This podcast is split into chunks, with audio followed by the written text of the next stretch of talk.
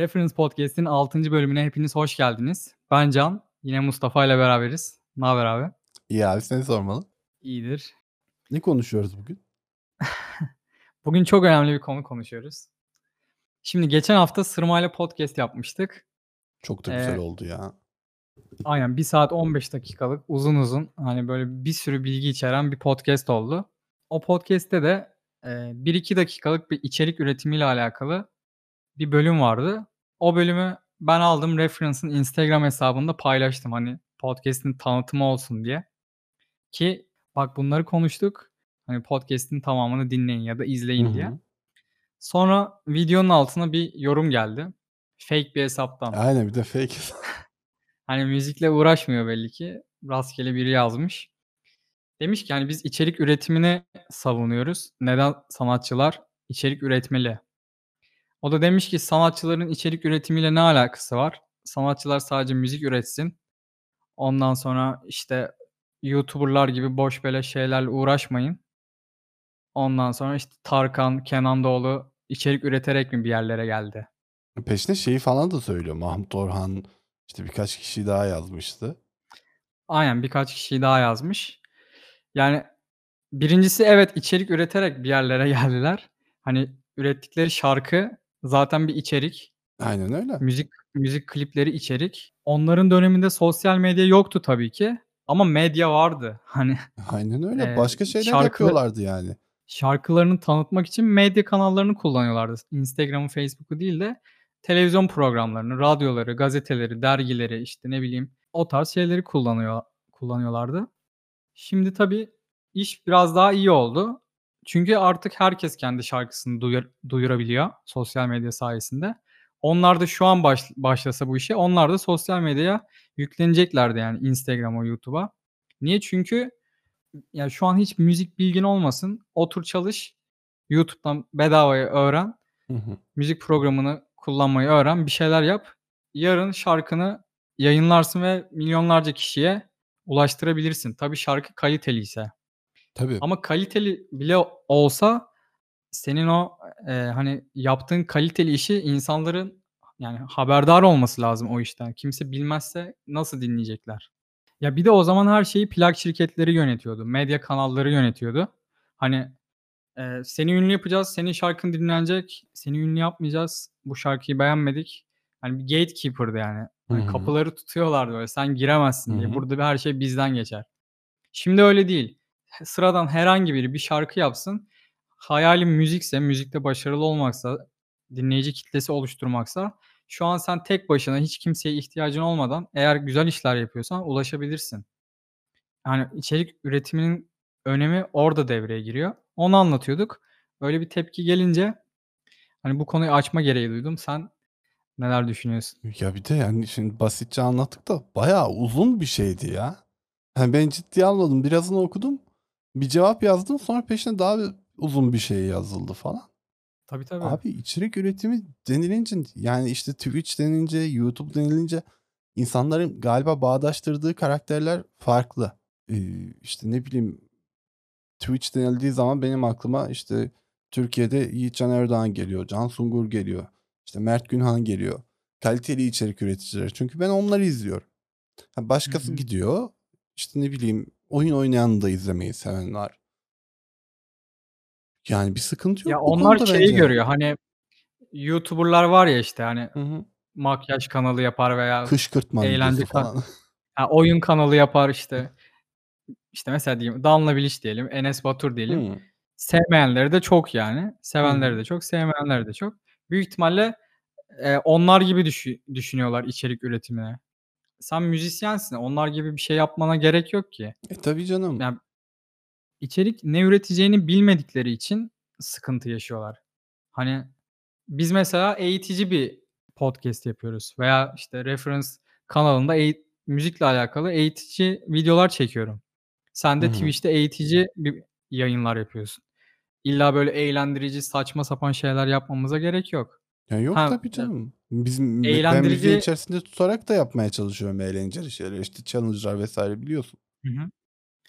Yani öyle kafamıza işte balonla ya su patlatalım, bir şeyler yapalım işte kulağımıza çubuk sokalım. Öyle şeyler yapmaya gerek yok yani. Sen müzisyensen bilgini insanlara aktaracaksın, bildiklerini veya yeteneğini yeteneğini sergileyeceksin veya başka özelliklerin varsa mesela Tabii. Dillon Francis DJ, prodüktör ama adam aşırı komik bir adam. Esprileriyle öne çıkıyor. Sosyal medyada kitlesini öyle oluşturuyor. Sen şarkısını beğenirsin, beğenmezsin ama adam öyle güzel kullanıyor ki Instagram'ı, işte şeyi, Snapchat'i eskiden kullanıyordu bayağı. Gülmekten yerlere yatarsın yani. O da oradan kitlesini oluşturuyor. Ben de mesela Reference sayesinde, hani, 1 sene önce kimse tanımazdı beni. Hı hı. Hani, müzik camiasında. Şimdi ben 1 senede videolar çektim, çektim, paylaşımlar yaptım. Seninle şu an burada podcast kaydediyoruz. Ben bunları yapmasam böyle bir olanak E, birbirimizi yapamazdık tanımayacaktık belki yani. E, sana da geliyordur mesela Twitch'te yayın yaptığın için. Hani, mixing, mastering yapıyor musun? Ghost prodüksiyon yapar mısın? Benimle çalışır mısın diye teklifler geliyordur sana da. Geliyor, geliyor. Gelmez mi ya? Yani ben faydasını gördüm. Hani benim başlangıç şeyim şey değildi zaten işte, hadi kitlemi büyüteyim, şu yapayım, bu yapayım değil ama onu da planladım tabii. Ya, ben de mesela şeyden başlamıştım. Ya, ben Ableton'ı tamam öğrendim ama biraz daha geliştirmem lazım. Hani, prodüksiyonda çok iyi yerlere gelmek is istiyorum. O yüzden dedim ki hem kendi bilgilerimi tazeleyeyim hem de gerçekten biliyor muyum? Videolar çekeyim, göstereyim insanlara. Hem de Türkçe kaynak içeriği yok. Ya, Türkçe kaynak yok. İnsanlar bedavaya ulaşsın. Ben çünkü bu kurslara çok fazla paralar döktüm öğrenmek için. Hı hı. Öğrendim, öğrendim. Türkiye'de şimdi herkesin maddi gücü yani yok yani. Çok zor müzik prodüksiyonu gerçekten gerçek yatırım isteyen bir iş. Evet. Bari dedim eğitime eğitimleri bedava olsun yani. Aynen öyle. Kaldı ki hani öyle maddi gücü yüksek olsa da Türkiye'de doğru dürüst eğitim alabileceği bir yer yok hani parasıyla. Kesinlikle alsan yani ba basit şeylerini öğrenirsin ama mantığı Hı hı. eee, geliştirmek önemli. O Aynen. Ableton'ı öğrendin ama sen gider yine çok az kitleye hitap edecek bir müzik yaparsan olmaz. Benim hedefim de referansın mantığı yurt dışı kültürünü, eee, referans almak. Hı hı. Amerika'daki müzik sektörünü, Avrupa'da müzik sektörünü, başka insanlar ne yapıyor? Türkiye neden bu kadar geride? O o kültürü referans alıp burada da insanlara örnek olmak. Tabii ben tek başıma bir yere kadar olabiliyorum. Kitle büyüdükçe daha da güzel şeyler olacaktır. İllaki yani kitle büyüdükçe şeyin en büyük avantaj şey oluyor işte hani gelen yorumlardan, mesajlardan falan başka neler yapman gerektiğine karar verebiliyorsun. Ben yani hani kafamda belli başlı içerikler vardı. Onları yaptım. Bir yerden sonra sıkılmaya başladım ama ilerleyen süreçte kit kitle arttıkça onlardan gelen feedback'lere göre farklı konseptler ekledim ya da işte ne bileyim yayının belli kısmında başka şeylere değinmektir, şudur budur. Öyle bir avantajı oluyor. O da iyi yani. Eee, çünkü tamamen amaca yönelik ilerlemiş oluyor her şey. Tabii, kesinlikle. Ben, ya, mesela ilk başta sadece YouTube videoları çekiyordum. Hiç referans Instagram'da aktif değildi. Sonra baktım çok yavaş ilerliyor. Çünkü, eee, ilgilenen sayısı az müzik prodüksiyonla Türkiye'de. Videolar yayılmıyor bir türlü. Instagram'da hani, videoları paylaşmaya baş başladım. Biraz öyle öyle artmaya başladı. Sonra Instagram'da da sadece Instagram'a özel içerikler üretmeye başladım. O zaman Instagram, eee, ocak ayında takipçisi 1000'di. Ocağın sonunda 8000 oldu. Hı hı. Hani, 1 ayda fırladı. Tabii reklam da verdim, şey de verdim.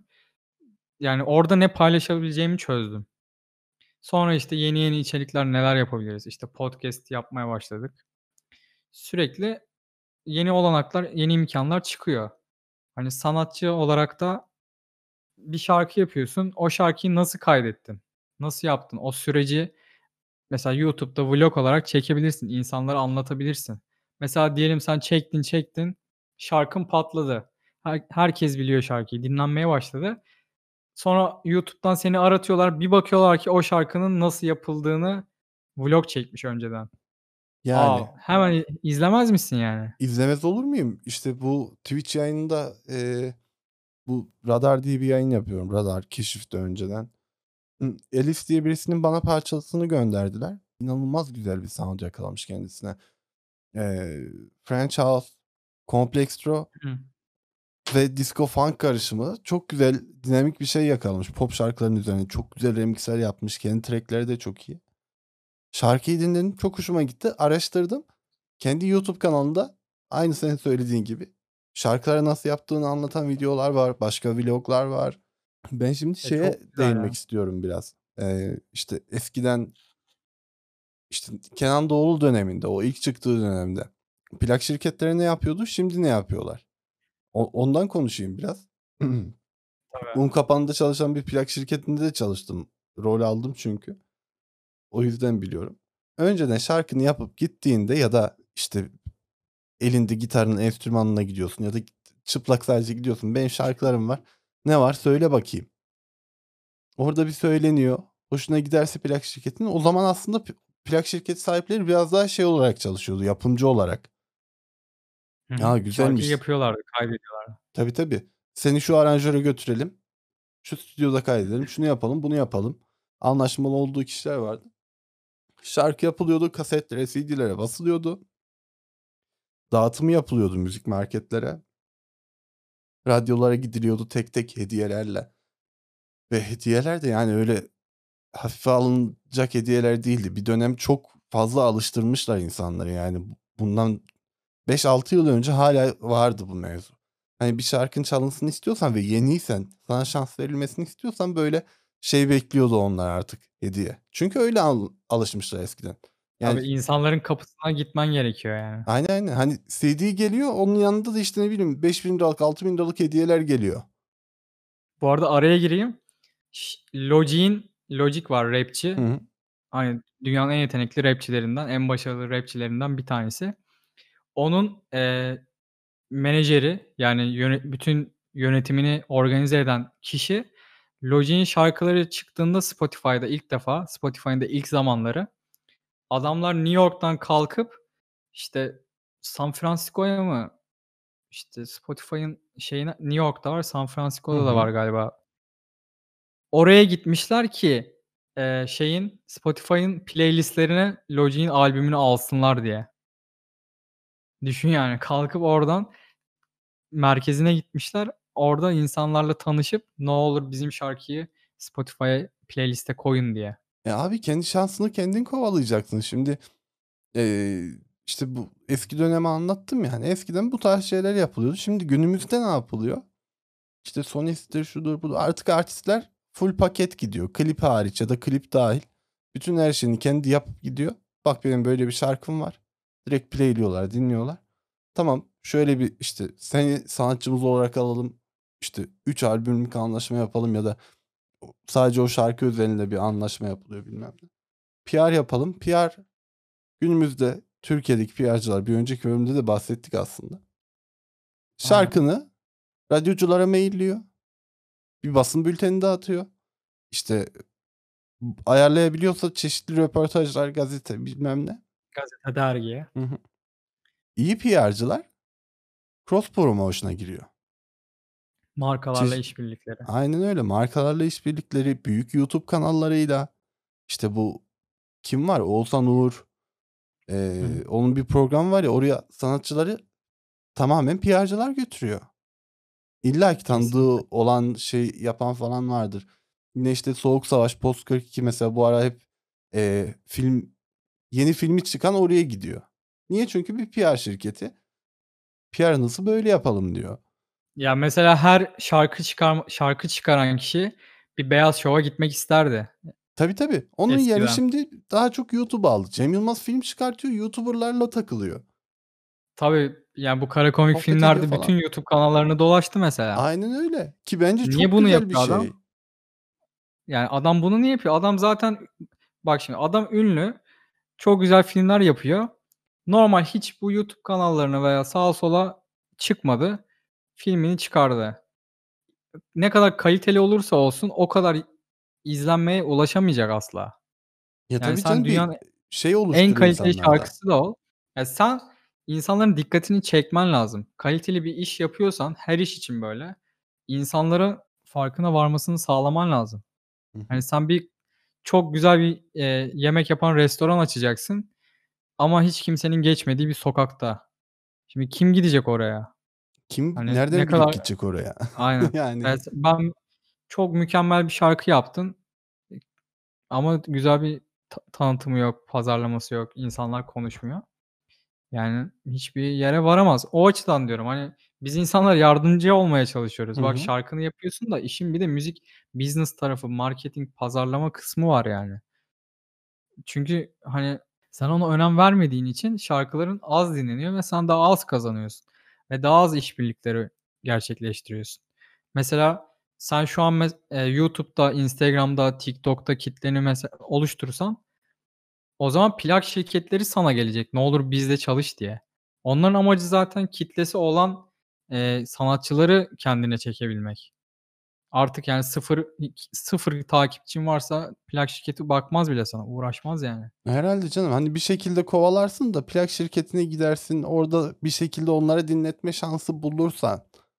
Hani çoğunda da şey oluyor, hani, "Tamam bırak bize CD, USB bir şey ya da mail gönder." deyip gönderiyorlar. Hani direkt orada masada onlara dinletme şansı bulmazsan onun harici zor. Yani mail gönderip beklersin. O da Çünkü yani şu an rekabet çok fazla. Evet. Yani artık 3-5 kişi kaliteli müzik yapan yok. Evinde oturan yani 15 yaşında çocuk mükemmel şarkılar yapıyor. Evet. Milyonlarca stream alıyor. Aynen Yani herkes rakibin. Yani Drake'le bu çocuk da rakip. Tabii. Senle Rihanna da rakip. Benle şey de rakip, işte, ne bileyim, Eminem. Hıı. Atıyorum tabii. Yani herkes yarışıyor ki daha fazla dinleyiciye ulaşabilmek için. Tabii birbirleriyle yarışmıyorsun aslında. Hani Ya dinleyiciyi çekmen önemli. Tabii, tabii, tabii. Ya, işte, atıyorum yine az önceki konuya geleyim. Cem Yılmaz, işte, gidiyor o YouTuber'lara. Kimlere gittiğini hatırlamıyorum da, işte, atıyorum Enes Batur'a gitti diyelim. Ona gitmedi galiba da. Hani, hatır Yok, hatırlamadığım için gitmedi. şey yapıyorum. İşte, niye gidiyor mesela? Şimdi orada konuşuluyor. O kişinin bütün takipçileri o videoyu izliyor, aboneleri. Bir hype oluşturuyor yani, bir beklenti oluşturuyor. Orada film üzerinde çok konuşulunca, "A, ben de gideyim ya." diyor. Hani, normalde, işte, NTV'de çıktığı canlı yayından o kişiye erişemiyor artık Cem Yılmaz. Yani, benim televizyon izleme alışkanlığım yok. Bizim neslin artık yok. Hele hele şu anki neslin hiç yok. Ya, Öyle benim şöyle biliyorum. söyleyeyim televizyon var, emm, 1 senedir hiç açmamışımdır. Hiç kullanmıyorum ya. Ne izleyeceğim ki tele televizyonda? Ben istediğim filmi açıp izliyorum yani. YouTube YouTube açıyorum, Netflix açıyorum. Öyle bir dizi, film alışkanlığım şeyde yok, televizyonda yok. Aynen öyle. Hani, önceden imkân yoktu, işte, kültür üzerine, sanat üzerine vs. izleyebileceğin bir program. Hani, YouTube'da öyle içerik üreten insanlar falan yoktu ama artık neler neler var abi. Açıyorduk, NTV Kesinlikle. izliyorduk o dönemler. İşte, hangi sanatçı çıkacak, ne çıkacak, hangi şarkıyı tanıtacaklar, kimin nesi çıkmış mesela. NTV'de hâlâ her hafta yeni single'ı çıkanlar falan konuk alınır ama güzel bir seviyede, tatlı bir şekilde. Hı hı. Ama oradan, işte, ne kadar kişiye erişiyorsun? Belli bir yaş üstüne oradan erişiyor mesela insanlar ya da, işte, ne diyeyim, Tabii elit canım. insanlara mı diyelim? Ya, onu da, hani, b ben izlemiyorum diye hiç kimse izlemiyor değil. Onu da izleyenler var Tabii, ama tabii. günümüzde şu an, hani, herkes saatlerce telefonda. Yani bir Instagram'a giriyor, oradan çıkıyor, YouTube'a giriyor, TikTok'a giriyor, Twitter'a giriyor. Sen o ekranı açtığında senin yaptığın şeyleri burada görürse o zaman sen, işte, daha fazla kişiye ulaşabilirsin. Onu anlatmaya çalışıyoruz. Hani, paylaşır, arkadaşına gönderir, işte, ne bileyim, beğenir, yorum yazar. "A, ne kadar güzel içerik hazırlamış." işte, "Ne kadar eğitici videolar hazırlamış." Hani, insanlara da faydası olur. Sen de kitleni daha hızlı bir şekilde büyütebilirsin yani. Kesinlikle. Sadece önemli olan şeylerden birisi, bütün içerik üreticileri adına konuşuyorum. Bir içerik üreten birisi varsa sevdiğiniz, takip ettiğiniz, onu destekleyin. Nasıl destekleyin? İşte, videolarını izleyin, beğenin, yorum yapın, fikir belirtin. Fikir belirtmekten çekinmeyin yani. Eee, Can da ben de mesela podcast'te sizden gelen yorumlar üzerine falan ilerliyoruz. Sizden yorumlar gelmese de biz 50-100 bölüm çekeriz. Ama, hani, gelen Tabii. yorumların ortalamasını alıyoruz. Eee, ona göre değinmeye çalışıyoruz konulara. Videonun altında bir mesaj geldi. Onun üzerine şu an podcast yapıyoruz Ya, yani. evet, bak, yani, olumsuz şeyden bile ya, Mixup'ta çok yaşıyoruz biz bunları mesela. Emrah abi, Mixup'ın yu yorumlarını onaya tabi tutuyor. Hani, kendisi onayladığı zaman çıkıyor yorumlar. Ben benim ilk yayın tekrarlarımı yüklemeye başladığında bana dedi ki, "Öyle yorumlar geliyor ki görsen bir daha interneti açamazsın." "Bilgisayarını Doğrudur açamazsın." ya. dedi. Yani ki bazı şeyleri de gördüm. İşte, özelden ulaşıyor, bir yerden geliyor birisi. Ya, durduk yere oturduğum yerde şöyle oturuyorum abi, telefonu elime Sataşıyor değil alıyorum. mi? Bir bakıyorum birisi bana böyle 3 sayfa küfretmiş. Niye öyle bir şey yapıyorsunuz işte? İşte, abi O ben de çok onu enteresan. anlamıyorum. Ben de onu anlamıyorum. Hani, hatalı bir şey yapmış olabilirim. Hatalı bir bilgi vermiş olabilirim. Sen, ben, Emrah abi, başkası. Ya 3 sayfa küfür edecek kadar veya, işte, karşı çıkacak kadar ne yaşamış olabilirsin hı. ki? Yani, ben belki iyi bir iletişim kuramamışımdır. O an anlatmak istediğim şeyi yanlış bir şekilde anlatmışım. Her şey olabilir yani. Bilmem de mümkün değil. Bana karşı taraf bunu söylemedikçe ya da başkası fark edip bunu bana söylemedikçe Ya, anında o fark karşı etme falan tarafın mümkün değil.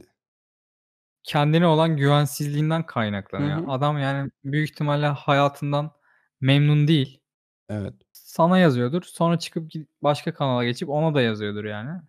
Tabii, Öyle tabii. bir sana sana kişisel olarak bir garezi yoktur da hayata karşı bir garezi olduğu için Evet, evet. negatif şeyler, yorumlar yazası geliyordur yani. Ya, tabii Çünkü ben hiç hatırlamıyorum hiçbir Instagram sayfasına girip de YouTube vi videosunu izledikten sonra, "A, rezalet video olmuş, bir daha yapma." falan. İş falan diye.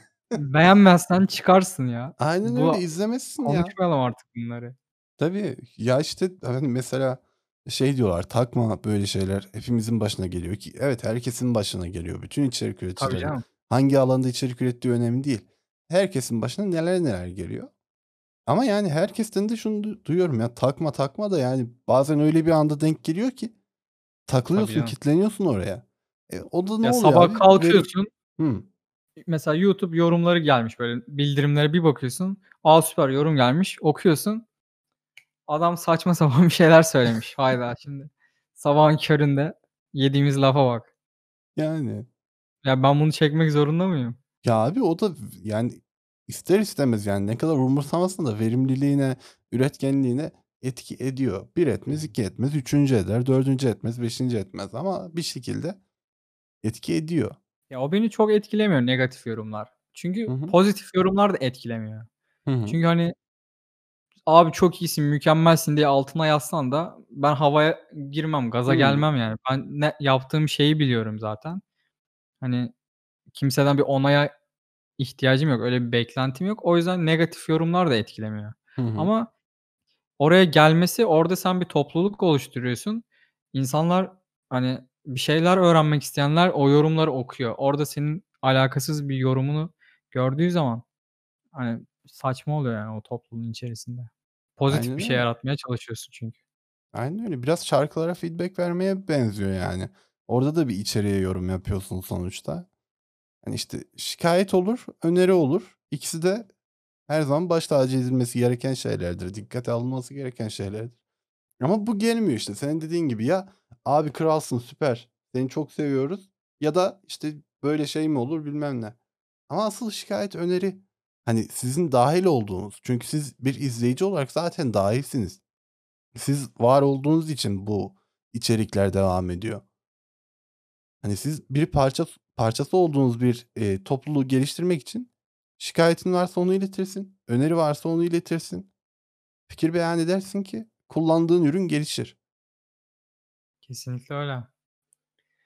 Mesela onlar da içerik üretse, yani bütün müzisyenler içerik üretmeye başlasa herkes yine aynı tepkilerle karşılaşacak. Hı hı. Buna da hazır olmak lazım. Hani, mesela YouTube'da vlog çekeceksen veya Instagram'da, ne bileyim, şarkı söylüyorsan, hani, kendini çeker kaydedersin, altına biri "Sesin rezalet." yazar, bütün modunu kaçırmak için. Onlara da Yani. hazırlıklı olmak gerekiyor. İllaki, tabii, tabii. Ama bu hayatın gerçeği yani. Bütün herkes bununla karşılaşıyor. Öyle kızmaca falan yok. Bloklarsın yok canım. veya Tabii, tabii.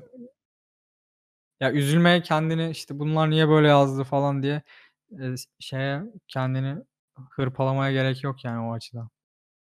Sağlam bir kafa lazım. Aynen öyle yani. Ama gelişiyorsun, daha dayanıklı ol oluyorsun yani.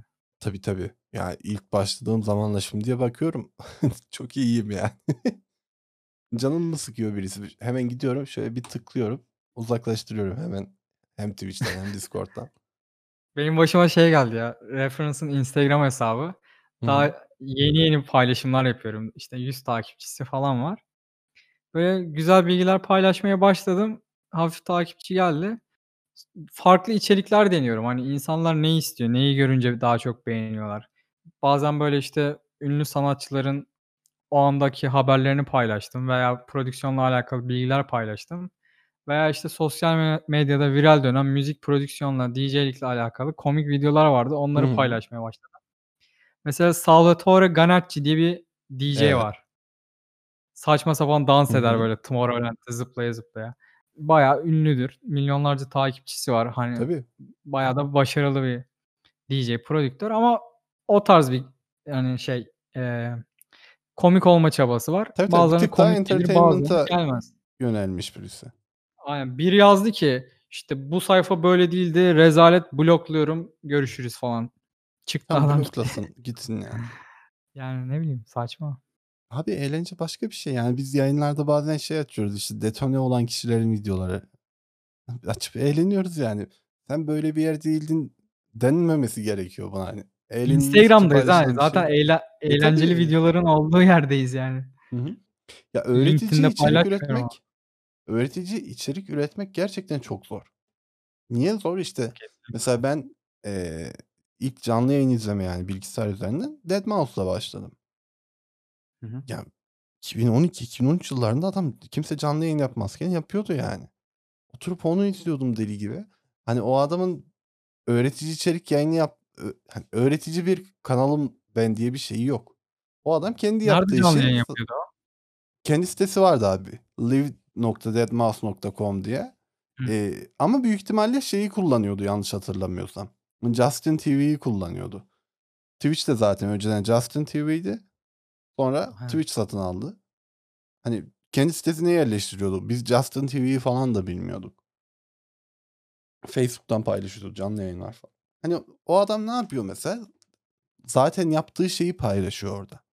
Sen gidip oradan bir şey öğrenebiliyorsan öğreniyorsun. Son dönemlerde şey yapmaya başladı bir zaten. içerik yani. Tabii, tabii içerik. Ama, işte, hani, şey değil, diyorum ya, direkt öğretici bir kanal değil. Ya, sonuçta adam, eee, Kaygısı o o değil şarkıları adamın. nasıl yaptığını gösteriyor. Hı hı. Hani, illaki bir şey öğrenirsin yani. Tabii, tabii. Ya, Eğlence işte eğlence de olabilir. Aynen öyle. Hani, safi bilgi aktarımı değil, oturup böyle tek tek şey anlatmaktan ziyade o an zaten şeyi kullanmıyor hiç. Ne kendini gösteriyor, işte, ne ekranını veriyor, ne mikrofonu açıp konuşuyor. Çalışıyor. Sadece çalışıyor. Ekranını gösteriyordu bir ara. Hatta bu son albümünü yaparken yarısını Twitch'te yaptı, yarısından fazlasını. Bir yerden sonra ekranını vermeyi de bıraktı. Şimdi mesaj ekledi, işte, oraya, hani, "Benim ekranıma bakmak seni daha iyi bir prodüser yapmaz." Kendisi de diyor, hani "Evet, kapattım." diyor. Hani, "Ben burada zaten bir projenin üzerinde çalışırken onu kopyalayıp benden hızlı bir şekilde bitirip yayınlayacak insanlar var. Bu bir." Hani, Tabii öyle canım. bir şeyi var adamın.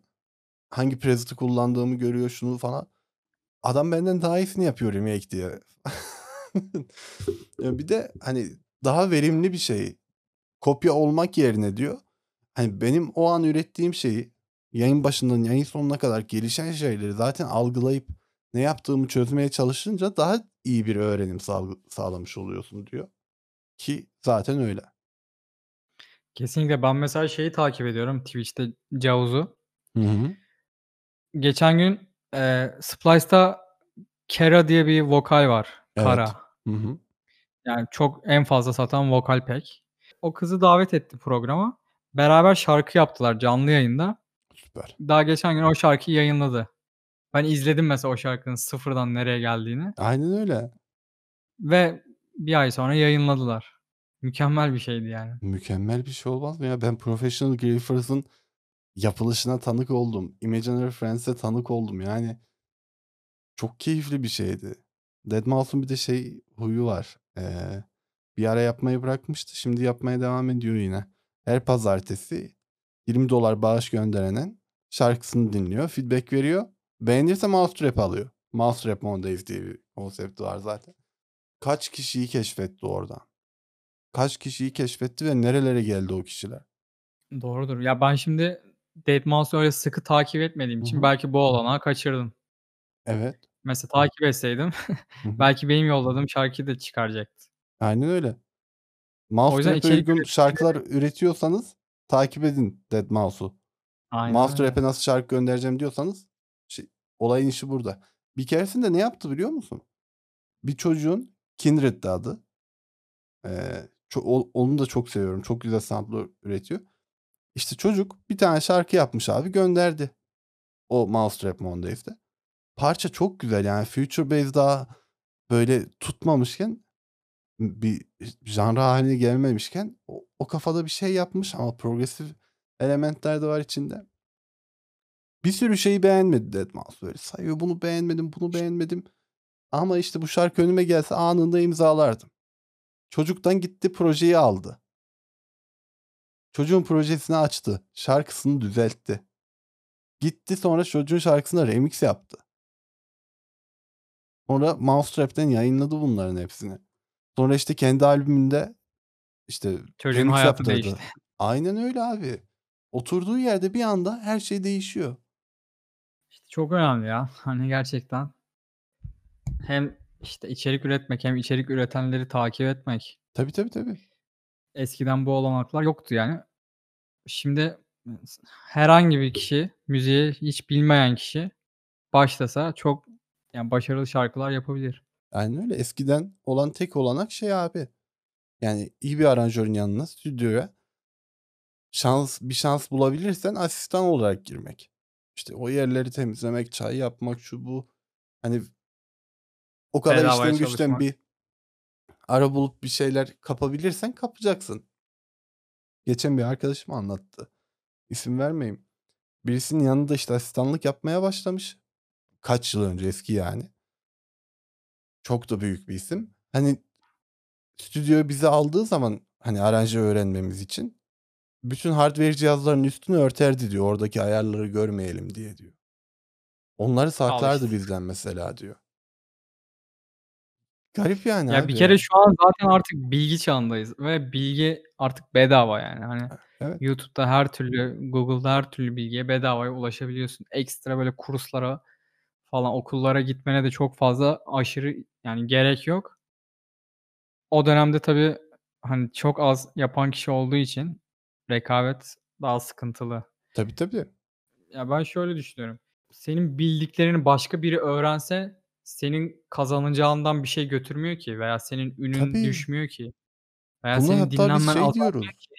Evet, evet. Mixup ilk açıldığı zaman işte çok yağmura tutuldu büyümeye başladıktan sonra. Hani dediler ki ya bu adam herkese öğretiyor. Hı Bu hı. kadar basite indirgememesi lazım. Böyle olmaması lazım. Hâlbuki yani ne kadar çok üreten kişi artarsa iyi iş o kadar öne çıkıyor. Çünkü alternatifleri var. fark belli olacak. Kim daha kaliteli yapıyor, kim daha başarılı. Aynen öyle. Şeyler elenecek.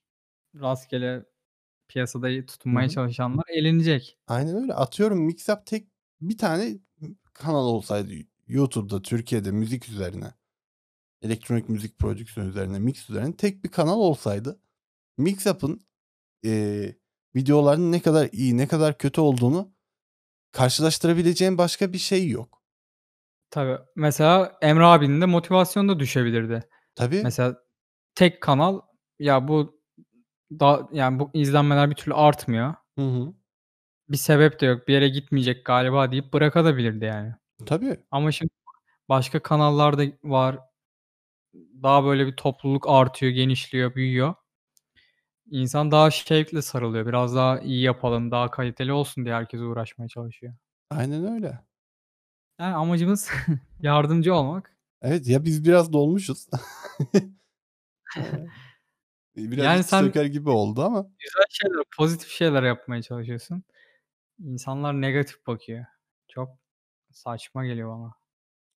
Ya, olabilir. Herkesin kendince fikri olabilir ama yani, işte, iletişim kuramamak bana garip geliyor, anladın mı? Hani, derdini, beğenmediği şeyi anlatamayıp onun yerine farklı bir şekilde ifade etmeye çalışmak biraz garip geliyor bana. Onu çözemiyorum yani. Ya, biz bir de, hani, biraz daha genç nesile hitap ediyoruz. Hani, hı. yeni başlayacaklar. Bak prodüksiyon öğreniyorsun da hani, işin pazarlama kısmına daha çok önem ver ben bence. O da önemli. Şimdiden başlarsan en azından kitleni oluşturursun. İyi şarkılar ya eee, yaptığın noktaya geldiğinde de zaten kitlen var. Hop bir anda başarıya ulaşırsın. Al Ama bak bir tane kalite tavsiye vereyim ben. Türkiye'de Ha. bir tane müzik prodüksiyonu üzerine meme yapan düzenli bir sayfa yok. Yurt dışında bir sürü var ve dünya bir dünyada takipçileri var. Bu Ya, şekilde öyle takipçi kaz ama kazanılır. mesela 50 takipçisi, 100 takipçisi var. Hıı. Devamlılığını getirmiyor. Aynen öyle. Olan Çünkü şeyi paylaşıyor bir de falan yani. Repost sıkıntı ediyor şey bayağı. hemen hemen böyle çok fazla kişi takip etsin istiyor. Aynen öyle. Ya, ben Reference 2019'un ocak ayında açtım. İk 2020'ye kadar 1000 takipçiye zor geldi. Çünkü insanların neyi merak ettiğini çözememiştim. Ne Tabii. paylaşacağımı çözememiştim. Ve her gün paylaşım yapıyordum, siliyorum. Bu olmadı diyorum. Yeni bir şeyler deniyorum. Sonra çözünce tamam dedim. Böyle devam, devam. Her gün paylaşım yaptım, yaptım, yaptım. Bir anda fırladı. Şimdi ama hep aynı gitmesini istiyorum. Çünkü başka sayfalar da ortaya çıktı. Evet. Herkes şimdi kopyalamaya başladı Reference'ın veya, işte, eee, YouTube kanalları da çıkmaya başladı. Hı hı. Şimdi o yüzden, eee, kopyalanacaksa daha farklı şeyler yapalım ki izlenmeye devam etsin. Aynen öyle. Mesela Twitch'e girip benim konseptlerimi bire bir yapmaya çalışanlar falan var. Ya, Yapamıyorlar da ama. illaki yapılacak. Ya, mesela, eee, bu podcast'i de kopyalamak isteyenler olur. Hı Ama hı. mesela bizim konuştuklarımızı konuşacaklar mı? Aynısını Yani. kelime kelime konuşamazsın İ yani. illaki abi zaten Ama diyorum ya yazıları orada Instagram'da kopyalarsın. Evet, evet. Ya, orada ayrılıyor zaten mevzu. Hani, evet, elektronik müzik üretimi, elementler belli, kullanabileceğin elementler ama, işte, mevzu onları nasıl kullandığın. Yani Splice'ı açıyorsun, herkes aynı aynı paketleri kullanıyor. Ya, mesela Kashmir'in paketleri DJ Snake'inden tut, Diplos'una, işte, Jaws, Dillon Francis, Hı hı. işte, bütün pop kayıtlarında Kashmir'in paketleri, yani, şey, ses Bıktım sample'ları kullanılır. Aynen. Ama sen kullanıyorsun, bir yere varmıyor. Niye? Çünkü fikir de önemli. O o sample'larla ne yaratıyorsun? O da önemli. Aynen öyle. Ya Herkes aynı kaynaklara sahip yani artık. Tabii, tabii. Yani, bana, işte, feedback günlerinde ne şarkılar geliyor. Hani, bir dönem her gelen şarkıda şey duyuyordum abi, Kashmir'in Build Up loop'ları. Hani Aynen. bende de olduğu için aynı paket, ben de duyduğum için eee, çok yakın geliyordu zaten. Abi her parçada var. Duyar duymaz tanıyorsun. Bire bir alıp o öyle kullandıktan sonra bir de her yerde duym duyduktan sonra aynı sesi bıkıyorsun. İşte, Kesinlikle. o yüzden diyoruz ya, işte, loop kullandığınız zaman biraz daha kendinizden bir şeyler katmaya çalışın. İşte, böyle build up drum loop'lar çok kolaylaştırıyor işi. Çok rahatlatıyor. Ama ben, işte, ne bileyim, Echo Soundworks'ten alıyorum bir tane drum loop'u.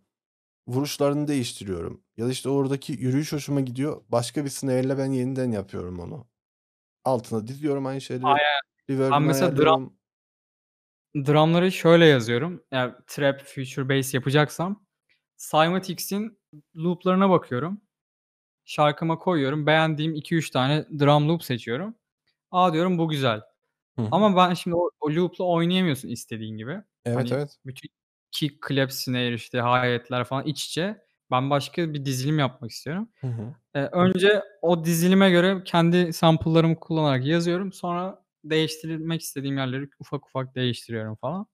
Öyle farklılıklar yaratmış oluyorum. Ama ritmi hop a oradaki sample'dan alıyorum yani. Aynen öyle. O çok güzel bir yol ya. davul yazmayı da öğreniyorsun yani. Davulu da anlamaya Hem başlıyorsun. Hangi vuruşlar, tartımlar hızlı şekilde başlıyorsun. Bir anda fikir çıkıyor yani. Aynen öyle.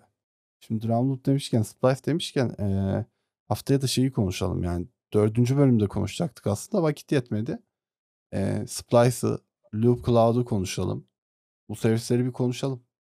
Paketler ne, avantajlar ne? Evet, evet. Detaylı konuşmakta fayda var yani. Hem sen kendi yorumlarını paylaşırsın hem ben. Artısını Çünkü eksini. hâlâ bunları kullanmayanlar var. Hani sample'ları nereden buluyorlar bilmiyorum. Gerçekten, hani, şarkı yaparken de kaliteli seslere ihtiyacımız var. Evet. Hani, bu platformlar çok önemli siteler. Herkes kullanıyor. O yüzden haftaya ona değiniriz.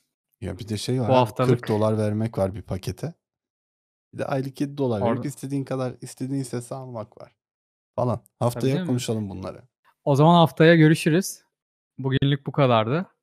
Kendinize dikkat edin. Sonraki bölümlerde görüşmek üzere.